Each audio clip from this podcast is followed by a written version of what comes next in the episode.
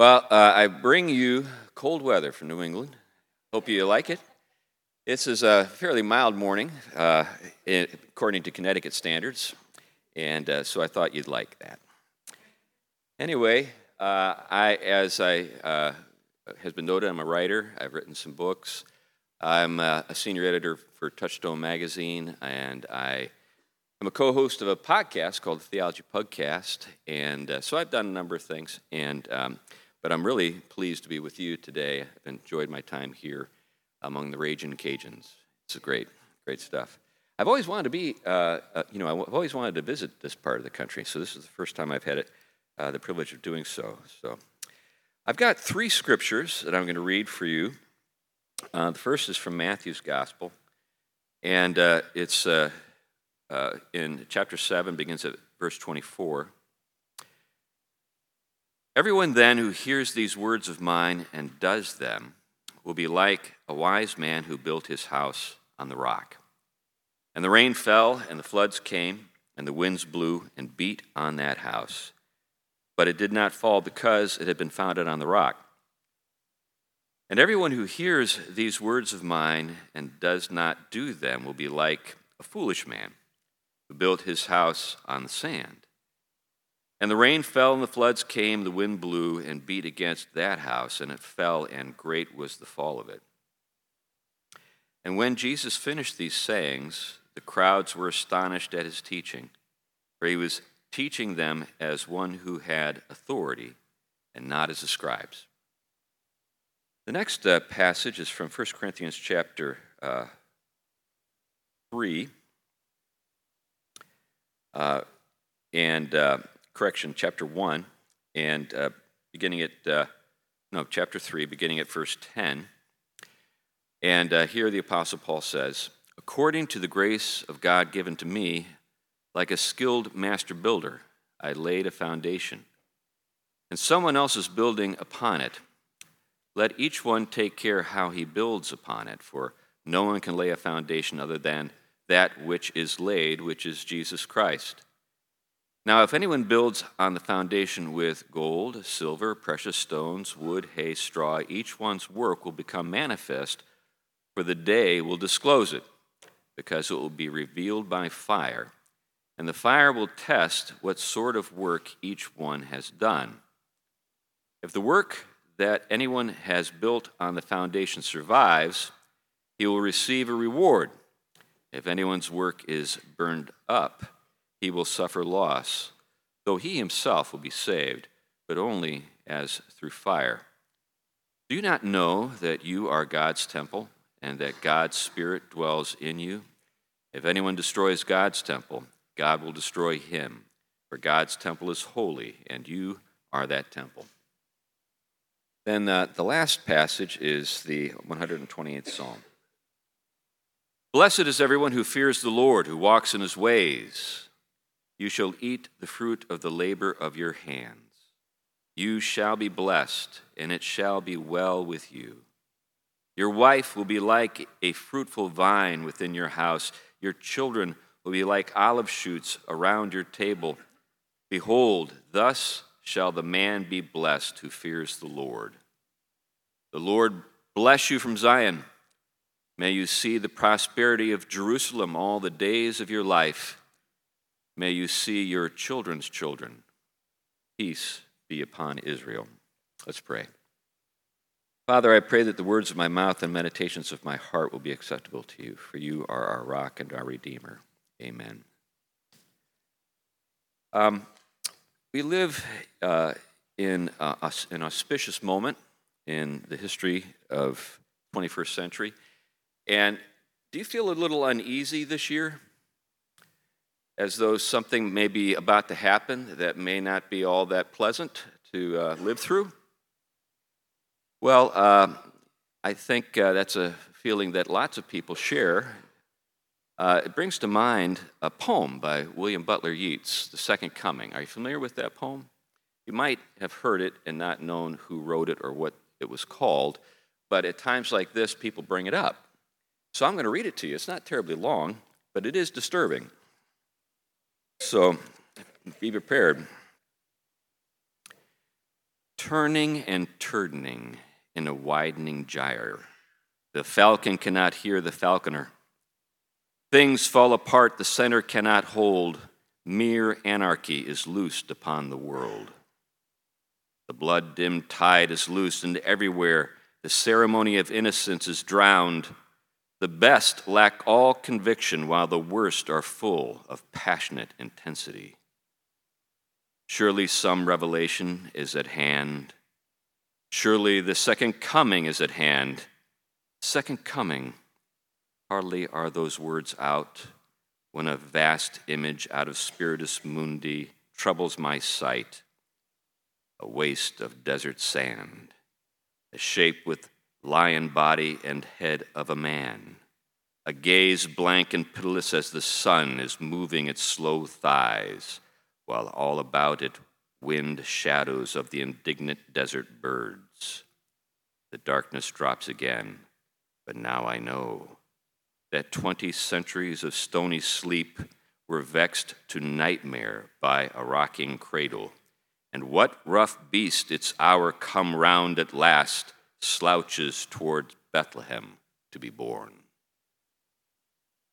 Well, I'm glad I could cheer your day up uh, in that way. Um, what I think uh, comes to mind whenever I read that poem is what is coming around again? What are we go- about to have visited upon us a second time? Obviously, the phrase, the second coming, brings the return of Christ to mind. But I don't think that that's what this poem is speaking about. What has been sleeping for 20 centuries is paganism.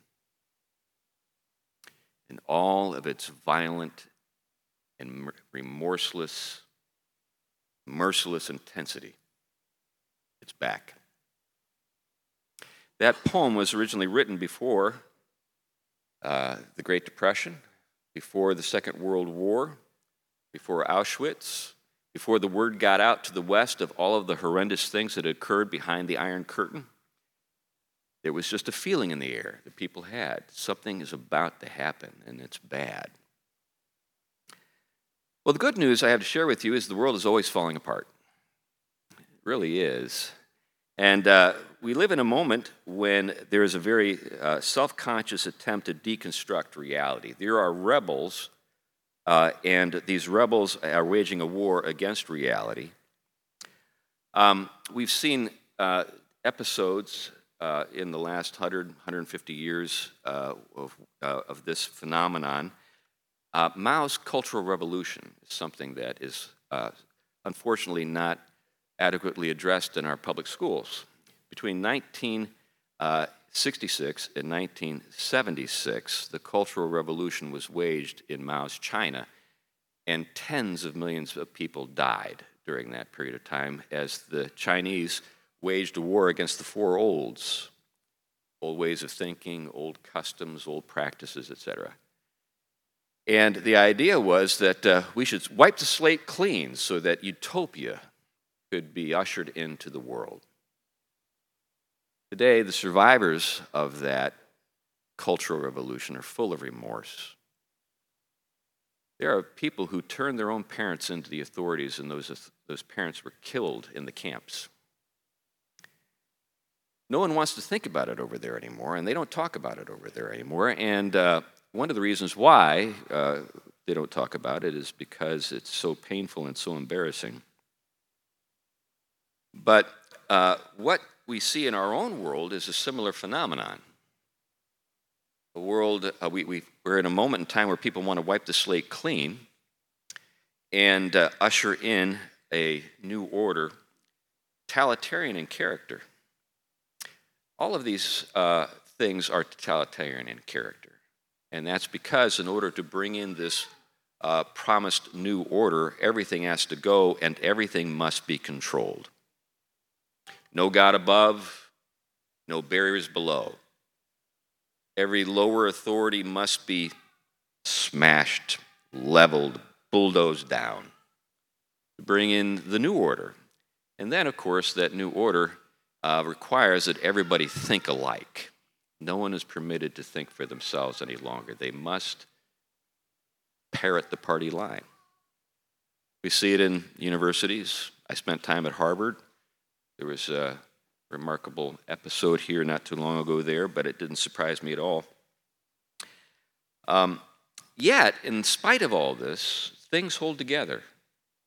And the reason they hold together is because Christ, the Logos of God, holds them together. Colossians chapter 1, verse 17, we're told there that all things hold together in Him. I think uh, the fact that we take great, I think, comfort in relating to Christ uh, as our personal Savior and Lord is a wonderful thing, but it obscures a metaphysical reality. He is the Word of God, the one through whom all things came into being. He's not just your Savior, He's also your Creator. So He knows you and He designed you. And uh, He's the one that uh, helps to hold not just the world together, but you together uh, from moment to moment uh, throughout the course of your life. In my own uh, world, the, that world collapsed. I shared a little bit about my childhood uh, at, during the conference, and uh, I won't go into great detail, but I was awarded the state uh, as a kid, spent time in foster care. Um, I know what it's like to be raised by the state. It's like being raised by the DMV, I like to say.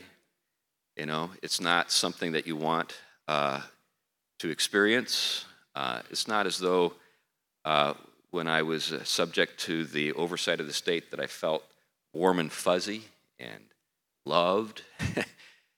you know, the thing about uh, many of these uh, utopian projects is that's their ideal. They really would like to bulldoze everything so that we could all enjoy the warmth and comfort of the DMV every day, all day long. But uh, because of the grace of God, my life was rebuilt, reconstructed. Now I'm a father. I have three children. Uh, I've got five grandchildren, and uh, I'm enjoying seeing those little people come into the world. And, and everything has uh, worked out for the best in my life. And I even thank God for those dark, grim years because it was through those experiences in God's providence that uh, I'm here with you now.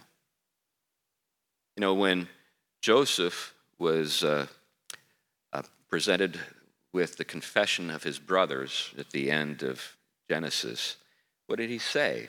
You know, they were afraid, of course, because it was an opportunity. He had, he, had, he had them right in the palm of his hand. I mean, if he wanted to get back at them, there was nothing they could possibly do. And what did he say? You intended for it for evil, but God intended it for good. God orders things well. Now, people build stuff. Uh, we're busy beavers, and we see in Scripture that, uh, that we build things, and at the, at, the, at the end of the Sermon on the Mount, it's assumed that we build things.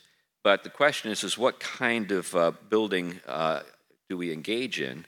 what's sort of the philosophy that we are informed by as we build things. And there are two schools, Jesus tells us there's the school of the prudent man, and there's the school of the foolish man. Um, you've got the wise builder and the foolish builder, right? At the end of that, at the end of the Sermon on the Mount. And uh, the word that's translated uh, wisdom or wise uh, into the you know, rendered into the English word wise is the Greek word phrenos. It's not Sophia. When we think of you know Greek words, uh, and uh, we think of a word from Greek for wisdom, we think of Sophia. That many women who have been named Sophia, and uh, it's a, obviously a wonderful word and a wonderful name.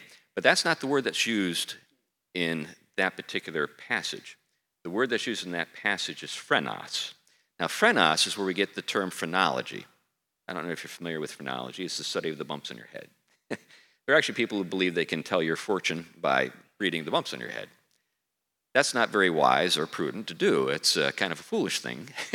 but the idea is that a person who has a good head on his shoulders is a person who can exercise prudential judgment just in the course of daily life. So we're not talking about, you know, a philosopher uh, on a mountaintop. We're talking about somebody who's on the gr- has his feet on the ground and knows the best course of action at any given time. Have you come across people like that? You know, I've known people in the course of my life, and, that, and there's no necessary connection between the education level and this. I've got PhDs in my family. I consider them to be fools. and, and I've got people I've known who've had very little education that I consider very wise, right? Because it's about exercising good judgment on the ground where you are. And that's what this is addressing exercising judgment, putting things into practice. Uh, the foolish man is a moron. That's literally the Greek word that uh, is translated or rendered into the English fool. So, you know, when somebody says you're a moron, they're quoting Greek. you can say, Thank you, I understood what you meant there. Uh, do you realize that that is the Greek word for fool? But uh, the difference between these two schools, um, or these two out, or approaches to, to building, has to do with what they build on foundations, right? So the thing about a foundation, so I've, I've been a builder, I've been a general contractor. Thing about foundations is they take, they, they, they're you know, incredibly important to get right, but no one ever notices that you've got them right unless you don't. right? You know, they're beneath the ground, right? You take them for granted. You don't think about them very much. You don't like walk up to a house and say, man, look at that marvelous foundation. Those guys really knew what they were doing. Um, instead, you just take it for granted, as I said, and you don't see them. I remember years ago, I was also a commercial uh, real estate investor, have been for many years, and uh, represented people uh, as an agent uh, when it comes to investing. And I remember one time we had a, a property that came uh, into the agency that I was working with that uh, we referred to as the sick house. And uh, the reason we call it the sick house is when you went into the house, and it was a, a beautiful home. Uh, everything had been, uh, you know, uh, renovated and brought up to date, and it was clean and materials were good. But you walk around the house and you would literally feel queasy, feel sick. And the reason was is that in the subdivision that this house is located in, it's there to this day. We actually sold it, which is amazing but uh, it's, it was the, the leftover house. So when you uh, pour a foundation, the marvelous thing about foundations is they're self leveling. A continuous pour, uh, and you've got a self leveled uh, foundation. You got to use you know, some, some devices that make sure that everything settles properly. But when everything's settled, because it's liquid, it self levels like the top, you know, the top of a glass of water, the surface of the water in a glass. And so you don't have to go around and worry about whether or not it's level. Uh, but in this particular instance, uh, whenever you have a, uh, you know, a pour, there's some leftover, right? Uh, and during the washout, you, just, you, you, can find, you know, you've got all this sort of wasted concrete. And so the, this builder decided, I'm not going to waste that stuff. I'm just going to have a house that I make with the leftovers. So he would pour you know, the leftover material. And of course, you know, you get a, a very low, uh, you know, level of, uh, of, concrete with each pour. And um, sometimes you wouldn't even have it fully, you know, fill the, the foundation all the way around the house. So in the, the final result, you had an unlevel foundation. Then the framers came in and assumed that the, that the house was level. That's what you do when you, you know, frame, you don't like, got to make sure this, this uh, foundation is level. You assume it's level. But it wasn't. So they didn't adjust. And so everything is out of level in that house. And so as you walk around, you kind of feel like you're in the old Batman television show. And remember that television show, you know, where every, like when there, there was a fight with like, you know, the Joker or the Riddler or whatever, everything goes, you know, and it's kind of the way it felt. And uh, it's uh, for that reason, it's important to get foundation right because if it's not, then bad things follow. Now, these foundations are built on what? Well, in the case of the wise man, they're built on the rock, something solid, something that's not going to move, something you can depend upon. And what is that solid rock? Well, it's the Word of God.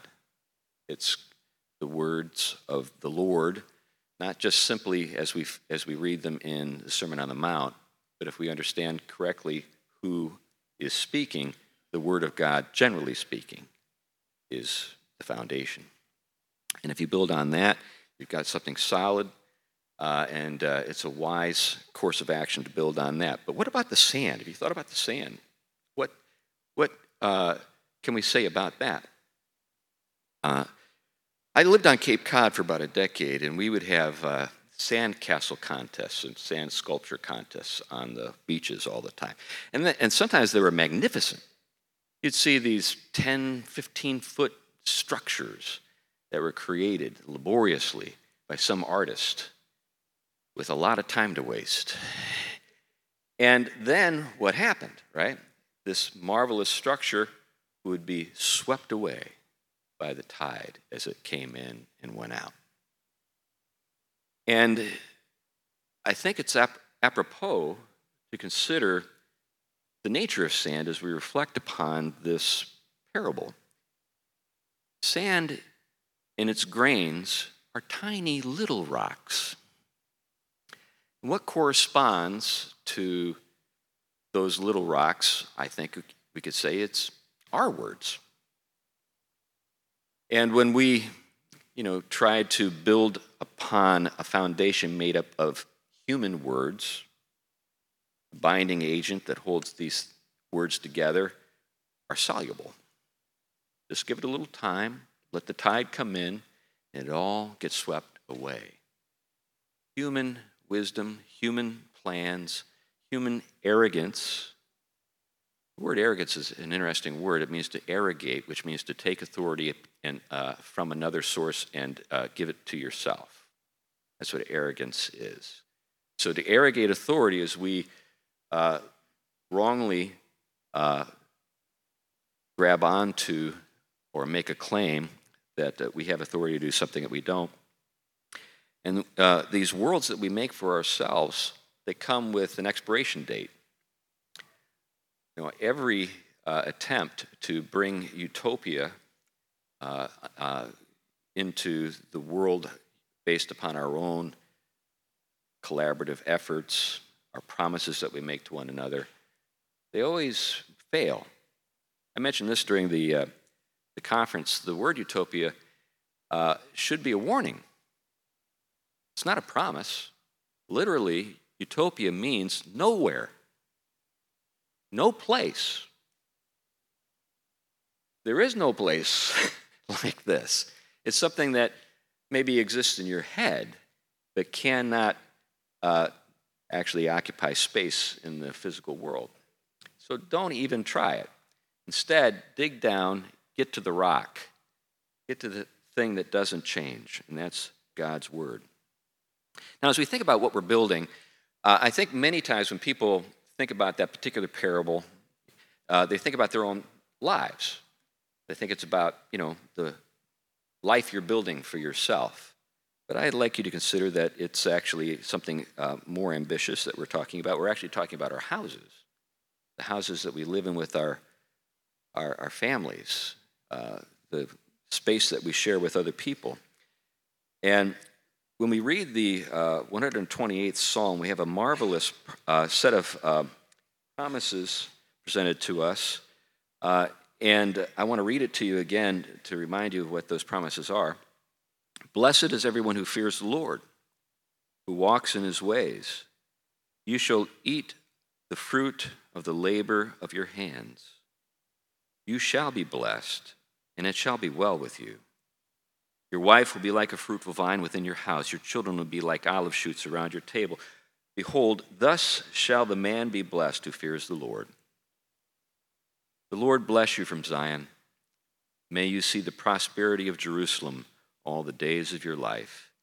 May you see your children's children. Peace be upon Israel. Now, as we build our houses, uh, what do we uh, looking to as the model for the house. Um, there are blueprints in any, uh, you know, building process. You know, you have a marvelous new building here. I'm sure that uh, uh, the folks who came out on the day that the work began, they, they probably just didn't stand there and say, What do you want to do? I don't know. What do you want to do? Uh, uh, why don't we put this here? Okay, that seems good. And we'll just improvise. We'll just kind of make it up as we go. No, they had a plan, and they follow the plan. And, but where do you look uh, to see what to do? What is the plan? What is your plan?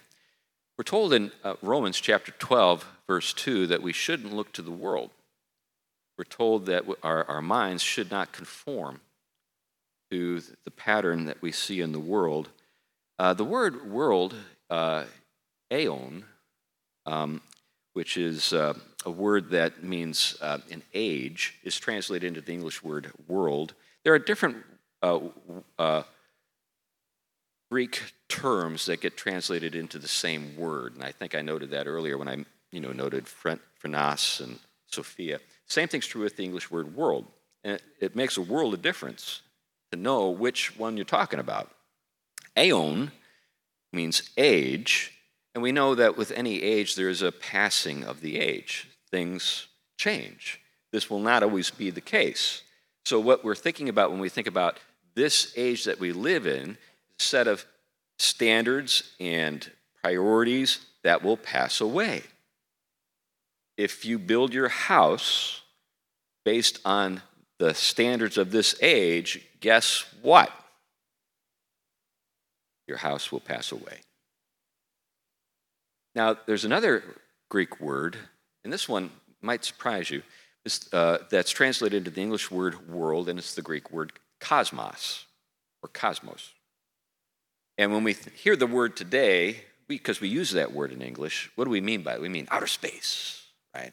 We mean you know, rocket ships and cosmonauts and stuff like that. But uh, the word literally means order, the divine order. There is a divine order to things.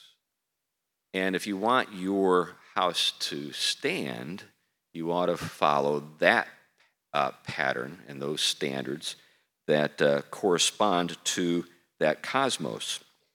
And if you do, while your home may not end up on home and garden television, HGTV, by the way, a lot of the people who have homes and home and garden television, they have miserable sort of lives. you wouldn't actually want to live in those beautiful homes with those ugly people. On the other hand, I've been in homes that would never make it into home and garden television that are wonderful places to be because there's happiness, there's love. I remember an elderly couple uh, year, years ago, um, and uh, he, had, he was a pastor, and uh, they had retired and they lived in a trailer, just barely making it. Brother Emmett and his wife. Brother Emmett was a great guy. He was always, he was always smiling.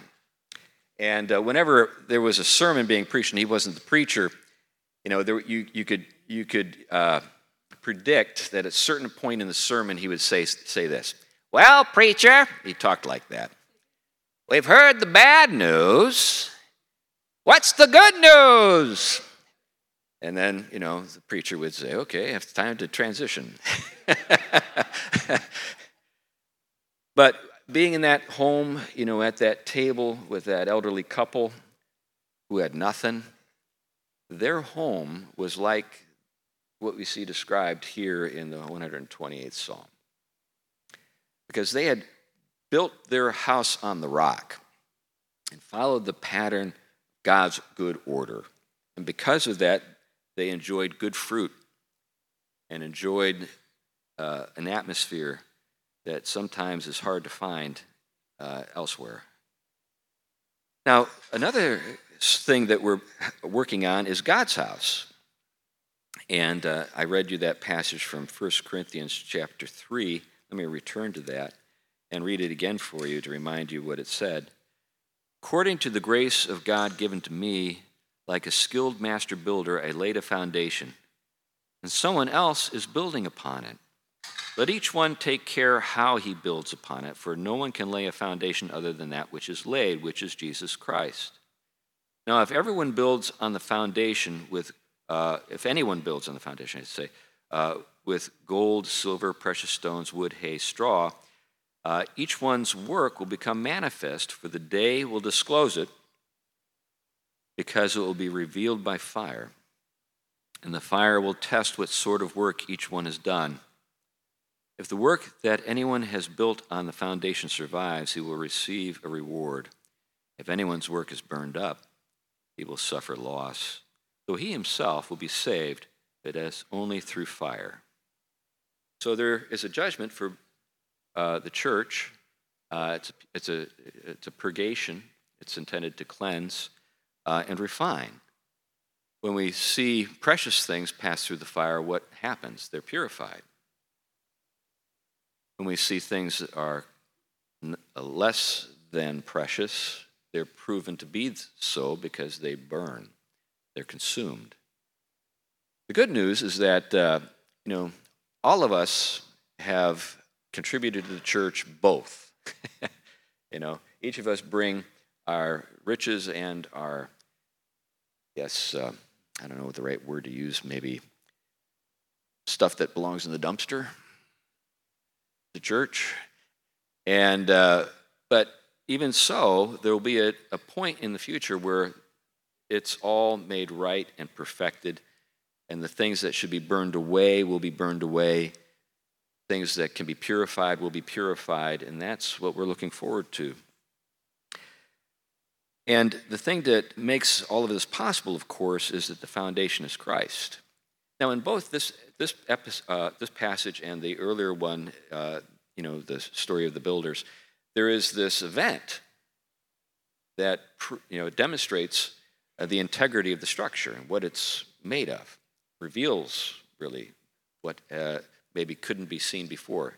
As with regard to the foundation, remember I said, don't really have an ability to appreciate the solidity of a foundation uh, from the street. This is another thing that's interesting. We have a thing in Connecticut called the crumbling foundation problem. There was a, uh, quarry uh, in central Connecticut that had a, uh, a an ingredient in its, in its aggregate that degrades over time. And so there are million dollar mansions that are literally falling down all over Connecticut because of that. Look great from the street. Your life might look great from the street. Your home might look great from the street. But uh, if it's not built upon Christ, it will collapse. That's the thing to keep in mind. Now, as we build out, you know, we're building our own houses, we're building the household of God. Uh, we can build out, and as we build out, you know, we can see uh, businesses established, ministries that are established, nonprofit agencies, different things that are established in different places. And we might find that, uh, you know, because of our Christian convictions, we're targeted by people who would like to tear the things we build down. And that's, you know, something that can happen and has happened at different times in the history of the world when Christians are persecuted. And I think we need to keep that in mind. We also ought to keep in mind that God is also doing his own deconstruction project. God will take down those things that are not built on the correct foundation. And in the process, you know, we could find a, a number of uh, really great deals. you know, so, so for example, you know, back in uh, New England, there are these businesses that go into old buildings that are about to be torn down and they reclaim these marvelous architectural artifacts. Doors that are actually solid. They used to do that. you know, and other things, old fireplaces that are just marvelous in terms of their artistry and so forth. You can go in and get the stuff for a song. I uh, bought an old cast iron sink that would have cost $500 today. I bought it for like 30 bucks. I cleaned it up, resurfaced it. Looks great. And what happens in the course of the demolition process is sometimes it's not the end of the story. Sometimes what God is doing is He's reclaiming things to repurpose them and to bring them into our houses and into his house. There's a, a, a preacher artist by the name of the Reverend Howard Finster. Are you familiar with Howard Finster? Oh, you got to look him up. Um, he was on Johnny Carson one time and took over the show. But he was uh, an old Baptist preacher, uh, and he built something he called Paradise Garden. And it was made up entirely of junk. He would just take stuff that people threw away and incorporate it into this massive project. And today it's a tourist attraction. Uh, and it was, it's marvelous. I, I, collect his work, by the way. Uh, he, uh, so it, kind of re- this will reveal a little bit of the mindset that some pastors have with regard to their congregations. Well, he pastored a church and you know preached his heart out one Sunday morning and came back to church that night for the evening service, and he and he asked the congregation, "What did you think about that sermon this morning?" And nobody could remember what he had talked about. He said, That's it, I'm done. and he said, I'm going to make sacred art. And he believed that God wanted him to make 5,000 pieces of sacred art. And funky stuff. And he was discovered by some uh, rock bands in the 1980s, REM, uh, Talking Heads, and stuff like that. And they had him do their album covers, and they became like huge hits. And he became like an international phenomenon. And today, you know, his funky art sells for like tens of thousands of dollars. And they're all numbered. And on the back of each one, you know, he signs it, and then they're just covered with scripture. You know, in fact, those album covers that he made for those rock bands are covered with scripture. And they all tell stories and, and so forth. But the marvelous thing about it, though, is the theological conviction that under uh, sort of uh, underwrote the whole project. God takes our junk, incorporates it into his building project. And that's a paradise, paradise garden. You and I maybe feel like we've been discarded by the world, feel like we're not appreciated, that the things that you know are valuable in our lives don't seem to have much currency, much value in the world. But God is the one who makes things that last, have value. And those are the things, and that's what we need to keep in mind. When we build, we need to build like God builds. And we need to value things the way God values things. And we need to dig down deep and build whatever we're building on His Word, not just the empty promises of human beings that are like sand. Even governments are like sand. Just so you know, Roman Empire was a really going thing once upon a time. and someday people will say the same thing about our country. It was a really going thing once upon a time. It's a marvelous place to live. I love the United States. It's like 20 countries in one. Travel all over it, enjoy the food and that kind of thing, enjoy the people. But it's not forever. Not forever. I don't know what God's up to, but He's up to something. He's always up to something. But we can trust Him in the question mark that is 2024. Let's pray. Heavenly Father, thank you for your word. Help us to trust you, to value what you value, to invest ourselves in those things, to build according to your pattern, plan. In Jesus' name, amen.